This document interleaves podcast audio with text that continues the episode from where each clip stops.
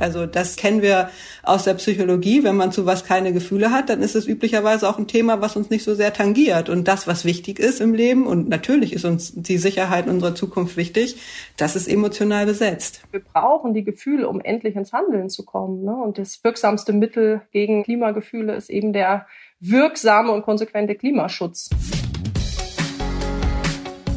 Ideen für ein besseres Leben haben wir alle. Aber wie setzen wir sie im Alltag um? In diesem Podcast treffen wir jede Woche Menschen, die uns verraten, wie es klappen kann. Willkommen zu Smarter Leben. Ich bin Lenne Kafka und diesmal spreche ich mit Lea Dom und Mareike Schulze über Klimagefühle. Hallo, ich bin Lea Dom. Und ich bin Mareike Schulze. Wir sind Psychologin, Psychotherapeutin, Gründerin der Psychologist for Future. Und wir haben gerade zusammen ein Buch geschrieben.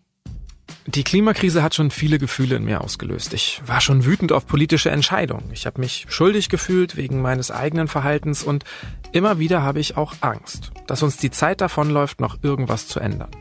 Natürlich gab es in den letzten Jahren auch immer wieder Hoffnungsschimmer, Entwicklungen, die vielen von uns Mut gemacht haben, aber oft sind es halt die nicht so schönen Gefühle, die wir mit der Klimakrise verbinden. Und trotzdem ist es wichtig, dass wir sie wahrnehmen, statt sie zu verdrängen und auch mal darüber sprechen. Denn ohne emotionalen Bezug kommen wir nicht ins Handeln. Und wenn wir nicht handeln, ändert sich nichts. Wie wir also einen gesunden Umgang mit unseren Klimagefühlen finden, erklären Lea und Mareike in dieser Folge. Lea, Mareike, wenn es um die Bewältigung der Klimakrise geht, reden wir meistens über individuelles Verhalten, über politische Maßnahmen, vielleicht auch über Systemfehler, aber selten über Gefühle. Welchen Einfluss kann denn die Psychologie in der Klimakrise haben? Ja, wir glauben tatsächlich, dass die Gefühle eine ganz wichtige Rolle in der Bewältigung der Klimakrise haben können, weil sie nämlich möglicherweise Menschen davon abhalten können, sich überhaupt weiter mit dem Thema auseinanderzusetzen, weil es unangenehm sich anfühlt. Und auf der anderen Seite aber, wenn wir gesund und konstruktiv mit unseren Gefühlen umgehen, auch dazu führen kann, dass Leute anfangen, sich einzubringen und sich zu engagieren. Mhm. Welchen Beitrag könnt ihr als Expertin konkret dazu leisten? Also ihr seid Therapeutin, Psychologin, da geht ja jetzt ja nicht jeder automatisch zu euch. Ich würde unsere Aufgabe da auch jenseits der Tätigkeit in der Praxis beispielsweise sehen, sondern eher als eine berufsethische Verpflichtung, dass wir uns da mit unserem Fachwissen einbringen und das kann auf sehr vielfältigen Ebenen passieren. Wir können zum Beispiel dabei helfen, die Kommunikationsstrategien zu verbessern. Wir können dabei helfen, ähm, den Menschen Strategien im Umgang mit verschiedenen Gefühlen an die Hand zu geben, dadurch auch Resilienz zu stärken. Wir können aber auch ähm, ja verschiedene Abwehrstrategien und kognitive Verzerrungen identifizieren, um es so zu erleichtern, sich emotional mit der Klimakrise auseinanderzusetzen. Und letztlich geht es vielleicht immer wieder um die Frage, wie wir gesund diese Krise bewältigen können und wie wir konstruktiv damit umgehen, ins Handeln kommen können und tatsächlich uns eine gute Zukunft schaffen können. Wie fühlt ihr euch denn? Welche Gefühle löst die Klimakrise an euch aus? Das schwankt. Das kommt bei mir immer in verschiedenen Wellen und Phasen. Hängt auch damit zusammen, wie intensiv ich mich gerade mit der Klimakrise auseinandersetze. Ganz am Anfang hatte ich sehr mit äh, Schuldgefühlen tatsächlich zu tun. Im Moment überwiegt eher die Traurigkeit, aber auch immer mal wieder Angst. Und das kommt und geht in Wellen. Ich kann das super ergänzen, weil mein Lieblingsklimagefühl ist, glaube ich, die Wut und der Ärger. Weil immerzu, wenn ich irgendwas lese und dann denke ich, Mensch, die Lösungen liegen doch auf der Hand, das kann doch nicht sein, warum wird das jetzt nicht gemacht? Da bin ich dann ganz nah an meinen Ärgergefühlen. Und ich glaube aber, dass es tatsächlich gar nicht so schlecht ist, weil das was sehr Energetisches hat. Also es bringt mich oft eben tatsächlich auch in die Handlung. Und in der Handlung selbst kann ich dann zum Beispiel oft Freude empfinden und äh, Verbundenheit. Ich habe schon so viele nette Menschen dadurch kennengelernt und so viele Sachen gemacht, von denen ich niemals geglaubt hätte, dass ich sie mal machen würde. Also da gehen dann auch durchaus positive Klimagefühle, die sich gut anfühlen. Okay, also die gleichen Dinge können ganz unterschiedliche Gefühle auslösen. Ne? Also beschreibt ihr ganz unterschiedliche Dinge. Wie hat sich das denn verändert, seit ihr euch engagiert? Also das hat mich jetzt erstaunt, Mareike, dass du gesagt hast, okay, im Moment überwiegt eigentlich Trauer und Angst, am Anfang Schuld. Du engagierst dich ein paar Jahre. Hat es nichts verbessert? Doch, natürlich hat das was verbessert. Das Engagement holt mich immer wieder aus Ohnmachtsgefühlen raus. Und trotzdem ist es ja so, dass sich immer noch viel zu wenig äh, tut und dass die existenzielle Bedrohung nach wie vor da ist. Und das löst eben auch Gefühle aus, die mich ja immer wieder auch ins Handeln bringen. Ja, die Gefühle sind ja Bedürfnisanzeiger und sie weisen mich darauf hin, hey, hier stimmt irgendwas nicht und mach irgendwas, veränder die Situation. Und das, worum es in unserem Buch letztlich immer wieder geht, ist, dass wir diese Gefühle auch normalisieren wollen, dass wir sagen wollen, hey, wenn wir solche Texte lesen, wenn wir uns mit solchen Themen auseinandersetzen, dann ist es erstmal gesund und normal, dass uns das runterziehen kann, dass uns das auch Angst machen kann oder traurig oder was auch immer da gerade ausgelöst wird. Und dass es eher darum geht, diese Gefühle eben nicht als irgendwie individuelles Problem zu sehen, also warum fühlt Lea sich jetzt schlecht, sondern dass wir mehr auf die dahinterliegende globale reale Bedrohung gucken. Also die sollen uns ja darauf aufmerksam machen, dass es da eine Gefahr gibt und dass wir da ins Handeln kommen können. Und dafür sind die super nützlich. Also das kennen wir aus der Psychologie. Wenn man zu was keine Gefühle hat, dann ist es üblicherweise auch ein Thema, was uns nicht so sehr tangiert. Und das, was wichtig ist im Leben, und natürlich ist uns die Sicherheit unserer Zukunft wichtig, das ist emotional besetzt. Deswegen ist es eben auch so wichtig, ne, dass es eben nicht darum geht, diese Klimagefühle jetzt irgendwie wegzukriegen, sondern wir brauchen die Gefühle, um endlich ins Handeln zu kommen. Ne? Und das wirksamste Mittel gegen Klimagefühle ist eben der wirksame und konsequente Klimaschutz. Mhm.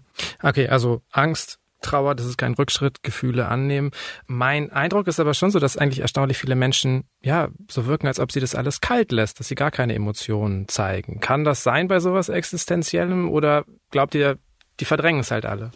Naja, wir wissen tatsächlich aus Befragungen, zum Beispiel aus der letzten Sinus-Befragung, da gab es auch jetzt letztens eine große Studie in UK, die tatsächlich international untersucht hat, dass ganz, ganz viele Menschen und vor allen Dingen auch jüngere Menschen äh, Klimagefühle haben. Das heißt, selbst wenn nicht so oft drüber gesprochen wird, können wir davon ausgehen, dass sie da sind. Und selbst wenn sie nicht bewusst da sind, dann ist es bei einigen auch so, dass sie vorbewusst, sagt man in der Psychologie, also vielleicht hier und da da mal aufblitzen, ohne dass wir uns schon so richtig Gedanken drüber machen oder dass wir vielleicht davon träumen oder so. Oder eher unbewusst gehalten werden und dann wieder spürbarer werden, wenn wir mit dem Thema konfrontiert werden. Deswegen ist es übrigens auch so wichtig, dass das Thema immer wieder auftaucht, dass wir viel darüber sprechen, dass wir irgendwie lernen, über diese Krise zu kommunizieren, ohne dass es sich gleich total unangenehm anfühlt und wir flüchten möchten. Oder meinetwegen auch das, weil jede Kommunikation hilft, äh, dass wir überhaupt wieder dranbleiben und dass unsere Psyche sich auseinandersetzt und dadurch auch eine Haltung entwickelt. Und das ist das, was wir in den nächsten Jahren und Jahrzehnten brauchen werden. Aber es ist schon so, dass irgendwie die Klimakrise wieder in den Hintergrund rückt. Ne? Also ich weiß das rational auch, dass das eigentlich das wesentliche Problem ist, aber wenn ich ehrlich bin, in den letzten drei Jahren haben mich oft andere Dinge mehr getriggert. Erst war es die Pandemie, dann war es Krieg, dann die Inflation. Wie viel Krise können wir denn überhaupt an uns ranlassen? Also greifen dann irgendwann ganz automatisch psychische Abwehrmechanismen? Wir haben nur eine begrenzte Kapazität, mit der wir uns mit verschiedenen Problemen auseinandersetzen können. Das nennt man Finite Pool of Worries. Das heißt, dass es dadurch automatisch passiert, dass immer mal Dinge in den Hintergrund rücken, mit denen wir uns jetzt temporär eben nicht so intensiv beschäftigen können. Aber sie sind deswegen ja nicht weg. Ja, das heißt, sie bleiben trotzdem da und ploppen dann zu irgendeinem Zeitpunkt eben auch wieder auf. Und dann müssen wir uns wieder damit auseinandersetzen.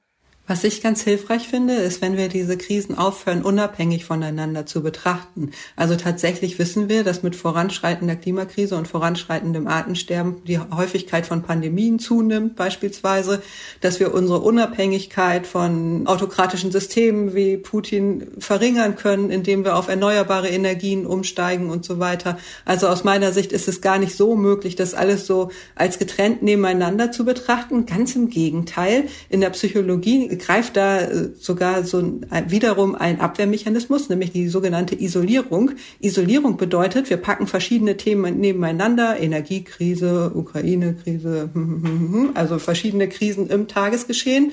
Und dann äh, passiert es, dass die Klimakrise nur eine davon in einer langen Reihe ist, die droht immer wieder hinten runterzufallen, weil sie scheinbar noch irgendwie verzögert werden kann.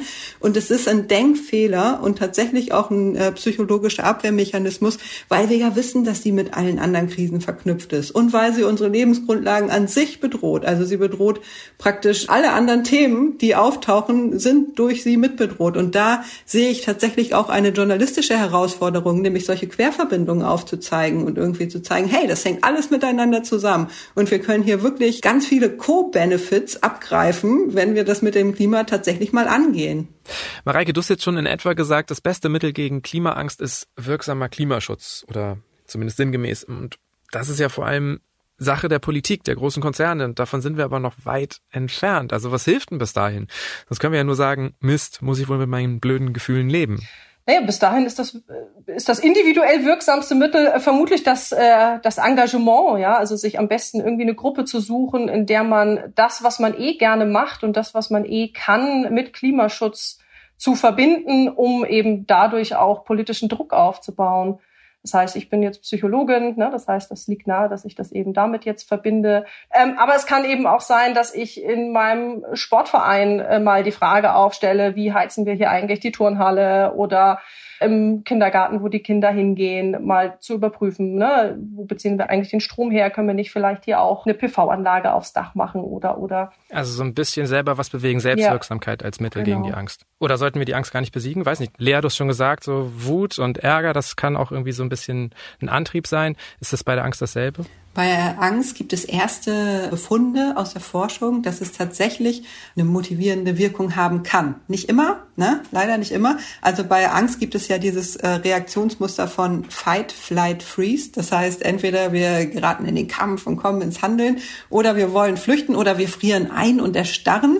So, also es kann motivieren, muss aber nicht. Und wir wissen, dass tatsächlich die Häufigkeit, dass wir darüber ins Handeln kommen, bei angstmachenden Fakten größer ist, wenn wir Handlungsmöglichkeiten kennen. Und ich glaube, das ist so ein Punkt, an dem ganz viele Menschen gerade stehen, nämlich, dass wir das Problem irgendwie schon rational gecheckt haben, dass wir vielleicht hier und da auch schon probiert haben, in unserem Alltag was zu ändern, vielleicht mal anders zu essen, anders einzukaufen, uns anders zu bewegen. Hm, hm. Und dann stellen wir fest, ey, das bringt irgendwie gar nicht so viel. Also Klimakrise ist trotzdem weiter da und damit löse ich das Problem jetzt irgendwie auch nicht. Und dann kommt Frust. Und ich glaube, das, was wir brauchen, ist tatsächlich wirksame Handlungsmöglichkeiten, die wir den Leuten nennen können. Denn wenn wir wirksame Handlungsmöglichkeiten haben, dann fühlen wir uns auch besser, dann fühlen wir uns motivierter, dran zu bleiben und wir schaffen tatsächlich eher einen Wechsel in Richtung klimafreundliches Leben. Und die wirksamen Handlungsmöglichkeiten sind vor allen Dingen in Gruppen. Das, was Mareike gerade gesagt hat. Also wenn es uns gelingt, Normen zu verändern. Wenn wir vielleicht unseren nächsten Geburtstag mal mit veganem Essen feiern beispielsweise und feststellen, hey, ist trotzdem eine gute Party.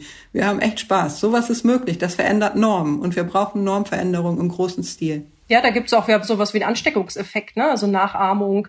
Lea, mir fiel gerade äh, nochmal das Beispiel ein, du mit deinem super Elektrorad, ähm, womit du mit der ganzen Familie durch deinen Ort da fährst. Ähm, ne, und mittlerweile gibt's glaube ich, fünf in dem Ort. Ne? Also das hat auch großen Nachahmungswert. Ähnlich ist das. Sieben. Sieben, gut. Ähnlich ist das auch mit PV-Anlagen. Wenn einer anfängt, dann machen ganz schnell die Leute einfach auch mit. Aber wenn du jetzt sagst, ähm, Lea, es gibt auf die Angst drei Möglichkeiten zu reagieren in, in der Regel. Ähm, ist natürlich die Frage so, wie, wie komme ich in die richtige rein? Das heißt, der erste Schritt ist im Grunde erstmal die Angst zu erkennen, wahrzunehmen und dann zu sagen, okay, nicht jetzt hier erstarren, sich dem Problem stellen und ganz konkret nach Lösungen, nach, nach Handlungswegen suchen. Also ganze Psychotherapien beschäftigen sich mit solchen Themen, nämlich dass wir lernen, erstmal festzustellen, wie geht's uns eigentlich. Das ist ja was, was uns in dieser Gesellschaft mitunter auch schon abhanden gekommen ist und weswegen möglicherweise auch die äh, Krankheitslast, was psychische Erkrankung angeht, steigt und steigt und steigt. Das heißt, wir sind das gar nicht mehr so gewöhnt, wirklich hinzuspüren und zu merken, was ist da eigentlich gerade in mir los und was brauche ich eigentlich. Und sowas wissen wir, ist ein Prozess, der sich oftmals auch über eine ganze Weile ziehen kann und wo es auch hilfreich ist, wenn wir Leute haben, mit denen wir drüber sprechen können, die vielleicht uns wohlgesonnen äh, sind und auch mal zurückspiegeln, hey Lea, das und das finde ich jetzt aber irgendwie nicht so sinnvoll, überleg doch mal, was es da für Alternativen gibt. Also das ist was, was nicht von heute auf morgen geht, aber es ist was, was gesund erhält und was auch psychische Gesundheit erhält und das ist doch was, was wir in der Regel alle wollen und was es sich total lohnen würde zu forcieren. Aber gerade wenn es so schwer ist, ne, die Klimaaktivistin Luisa Neubauer hat hier gerade im Spiegel-Interview gesagt, vor drei Jahren haben wir noch versucht, die Menschen wütend zu machen, heute trösten wir. Das hört sich tatsächlich danach an, als ob immer mehr Menschen ausgelaugt sind, enttäuscht, machtlos. Wenn das gerade so schwer ist, aus Ängsten, aus Frustrationen und so herauszukommen, wie verhindern wir das, zu viele Menschen bei diesem Thema jetzt auch resignieren? Ich glaube, man darf das nicht absolut sehen. Also so, jetzt habe ich resigniert und jetzt ist es so, sondern wir wissen einfach auch aus unserem eigenen Prozess, dass Resignation was ist, was mal auftauchen kann und dann in aller Regel aber irgendwann auch wieder weniger wird. Und dass wir als erwachsene Menschen auch ganz unangenehme Gefühle, die sich schlimm anfühlen, meist gesund bewältigen können. Das kennt jeder von uns, der mal eine Trennung durchgemacht hat. Da denken wir auch, wir können nie wieder glücklich sein. Können wir dann doch irgendwann. Also, weil es eben gesunde Möglichkeiten gibt, dass wir da irgendwann auch wieder rauskommen aus dem Loch. Das heißt, ich glaube auch, dass es viele gibt, die sowas Resignatives, ah, das kriegen wir eh nicht in den Griff und so weiter gerade verspüren. Und da, glaube ich, ist es hilfreich, wenn wir da tatsächlich Möglichkeiten nennen, wie man da rauskommt und auch vielleicht füreinander da sind und zusammenstehen und uns da gegenseitig unterstützen, weil es gibt noch jede Menge Möglichkeiten. Die werden weniger und weniger, aber jetzt gerade sind sie noch da und wir werden wirklich dumm, diese Chance nicht zu nutzen. Wenn es um Frustration geht, würde ich sagen, sind es ja letztlich auch verschiedene Ebenen, die dazu führen können. Ne? Also wir verfolgen zum Beispiel zweifelhafte politische Entscheidungen und sehen die Klimakrise voranschreiten und das kann uns frustrieren. Aber dann gibt es ja auch noch das individuelle Verhalten. Also ich kenne das auch von mir. Manchmal mache ich zwei Schritte nach vorne und dann doch wieder einen zurück oder auch drei zurück. Und dann kann ich auch frustriert sein von meinem eigenen Verhalten. Wie verhindern wir denn solche Rückschritte oder ja, bleiben zumindest konsequent an unserem Vorhaben dran? Ich glaube, wichtig ist ein Stück weit zu akzeptieren, dass auch wir als Individuen nicht perfekt sind und dass es eben ein Hin und Her geben kann. Solange die Richtung stimmt, ist ja alles gut. Ne? Es gibt ja sowas wie den, man nennt das äh, Single Action Bias. Das ist eine, ein Verzerrungsmechanismus, der da wahrscheinlich auch häufig in dem Kontext auftritt, ne? nämlich die Annahme, ach, jetzt habe ich eine, eine Sache getan, wie, wir haben auch im Buch dieses Beispiel, ne? die Doku Seaspiracy, wo es ja um den industriellen Fischfang geht, wonach ganz viele Menschen anfangen, ne? ach, jetzt esse ich aber kein Fisch mehr, das hält eine Woche oder zwei an und dann fangen sie wieder an.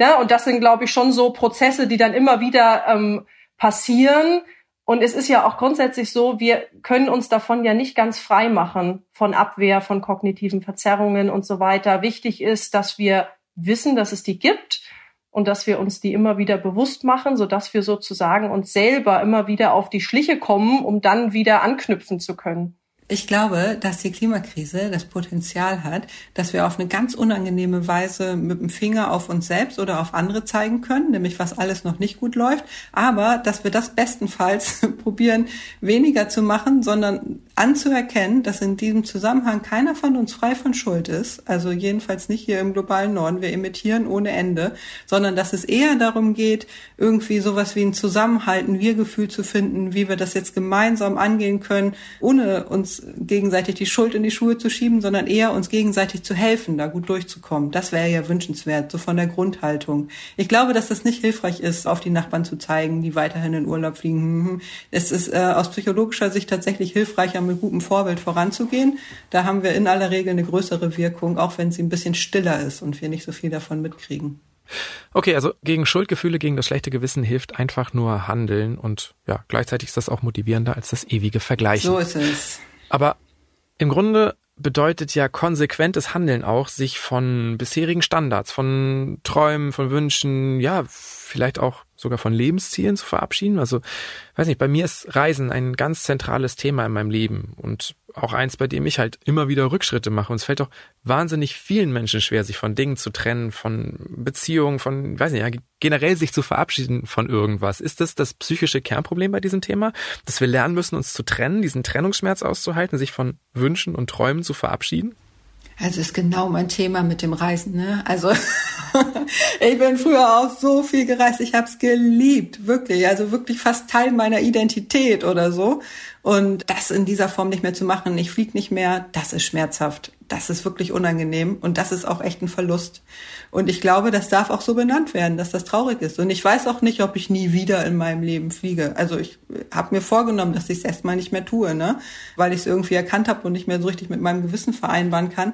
Und gleichzeitig finde ich es wichtig, da den Schmerz auch anzuerkennen. Also das ist hart. Solche Veränderungen sind hart. Ist das das, was dir am meisten geholfen hat? Also wenn du jetzt selber sagst, dir fällt schwer und du probierst es? Nee, ich glaube, was mir am meisten geholfen hat, ist Schritt für Schritt festzustellen, was das Bedürfnis dahinter ist, nämlich sowas wie Entspannung, bisschen Abenteuer, mal rauskommen und so und zu gucken, wie kann ich mir dieses Bedürfnis äh, erfüllen, ohne zu fliegen. Und dafür gibt es Möglichkeiten. Ich kann auch hier ein Abenteuer erleben, ne? Das ist tatsächlich möglich dafür dann einen Ersatz zu finden, das braucht ein bisschen Zeit. Das funktioniert in der Regel nicht sofort, aber es wächst irgendwie was Neues. Das klingt jetzt fast so ein bisschen metaphorisch, aber so fühlt es sich an. Also aus dieser, aus dieser Leere und aus diesem Loch, da entsteht dann wieder irgendwas. Ja, Mareike, gibt's bei dir auch sowas? Also hast du auch irgendwie gelernt, äh, neue Wünsche, Träume zu finden und weil du dich von irgendwas trennen musst? Also für mich ist die Klima, der Klimanotfall und die damit verbundenen Veränderungen tatsächlich ganz eng mit einem Wertewandel verknüpft. Also ich frage mich ständig, was ist mir eigentlich wirklich wichtig? Das fängt an von Ernährung, ja, möchte ich mich nur von Junkfood und Steaks ernähren? Oder gucke ich drauf, was tut meinem Körper wirklich gut? Für mich stehen ganz arg im Vordergrund Beziehungen, Bindungen, Zeit. Für mich war ja so der, der Schlüsselmoment tatsächlich der erste Geburtstag meiner Tochter. Zeit mit meiner Tochter verbringen zu können, ist für mich das höchste Gut. Und dafür gucke ich und weiß ich auch um meine privilegierte Situation, aber dass ich zum Beispiel ein bisschen weniger arbeite, damit ich da mehr Zeit habe. Weniger Arbeit heißt weniger Geld, heißt weniger konsumieren ist für mich am Ende dann nicht so schmerzhaft tatsächlich. Das mit dem Reisen kann ich total nachvollziehen. Also ich bin auch regelmäßig äh, nach Griechenland geflogen. Ich habe dort Freunde, auf die ich jetzt seit Jahren verzichte aber das kann ich mit meinem Gewissen nicht mehr vereinbaren und auch in der Verantwortung meiner Tochter gegenüber. Das kriege ich einfach nicht mehr hin und versuche aber auch da neue Wege des Reisens zum Beispiel für mich zu entdecken. Ich habe ganz groß auf dem Plan, mal mit dem Nachtzug zu reisen und da ist das Abenteuer schon so drin äh, und da freue ich mich richtig drauf und da kann ich auch was von der Welt sehen. Ja, genau. Also vielleicht müssen wir uns ja auch manchmal einfach nur so auf Dinge zurückbesinnen, die uns früher schon Spaß gemacht haben. Ne? Also als Kind und Jugendlicher bin ich ja auch häufiger mit dem Nachtzug gefahren und ja, ich fand es eigentlich lustig. Ähm, Hilft euch diese Auseinandersetzung mit euren Werten, mit, mit eurem Verhalten auch dabei, weniger neidisch auf andere zu sein? Also auf Leute, die einfach so weitermachen wie bisher?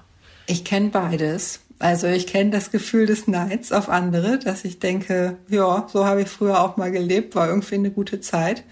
Aber das wandelt sich neuerdings ein bisschen, dass ich denke, hey, ich habe auch ein echt gutes Leben und vielleicht bin ich sogar an der einen oder anderen Stelle gewappneter auf das, was kommt. Also vorbereitet auf den Wandel, der ja sowieso kommen wird. Dass ich mich da schon mehr mit auseinandergesetzt habe als andere das vielleicht tun, die dann da so reinstolpern werden. Was denkst du da konkret? Mm, sei es äh, zum Beispiel hier, ich wohne in der Nähe von Hannover, hier haben wir Probleme mit der Wasserversorgung im Sommer, da werden wir uns einschränken müssen. Also es war jetzt schon die letzten Jahre so, dass zum Beispiel die Rasen nicht mehr gesprengt werden durften, Pools nicht mehr befüllt und so weiter. Das war äh, für mich dann persönlich nicht mehr so überraschend, weil ich mich da eine Zeit lang mal mit so regionalen Folgen auseinandergesetzt hatte. Aber ich weiß, dass das den Nachbarfamilien wirklich, also das war echt ein Thema für die. Das hat die echt schwer getroffen. Und ich glaube auch deren Sicherheitsgefühl berührt. Also an sowas denke ich da. So Verhaltensänderungen, die brauchen ja auch Kraft und da helfen in der Regel positive Gefühle. Gibt es auch irgendwas, was euch Hoffnung macht in Bezug auf die Klimakrise? Oh, das ist ein langes Schweigen. Also Hoffnung ist ja ein zweischneidiges Schwert, ne? Also grundsätzlich ist es wichtig, ne, sich nicht in falscher Hoffnung zu verrennen. Und trotzdem gibt es natürlich, also bei mir persönlich irgendwie schon auch noch eine Hoffnung, dass wir was verändern können. Wir können vieles nicht mehr aufhalten. Da bin ich realistisch. Und trotzdem weiß ich, dass jedes Zehntel Grad zählt und die Hoffnung meiner Tochter, eine möglichst lebenswerte Zukunft bescheren zu können, die habe ich schon, na klar. Was bestärkt deine Hoffnung? Wann spürst du sie? Vor allen Dingen im Engagement in Gruppen. Also wenn man sieht, dass immer mehr Menschen mitziehen, wenn ich auf großen Demos bin, wenn ich sehe, wie, wie immer mehr Menschen sich der Bewegung anschließen und ja auch Erfolge einheimsen. Ne? Es ist ja nicht so, dass die Klimabewegung bisher nichts erreicht hätte. Das haben wir ja durchaus auch wenn es immer noch zu wenig ist. Aber ja, genau. Ich glaube, dass es tatsächlich für alle Menschen eine Möglichkeit gibt, da was für sich zu finden, die passende Position zu finden, indem wir einfach gucken, was ist mir selber wichtig und wie kann ich das mit Klima und Co. verbinden.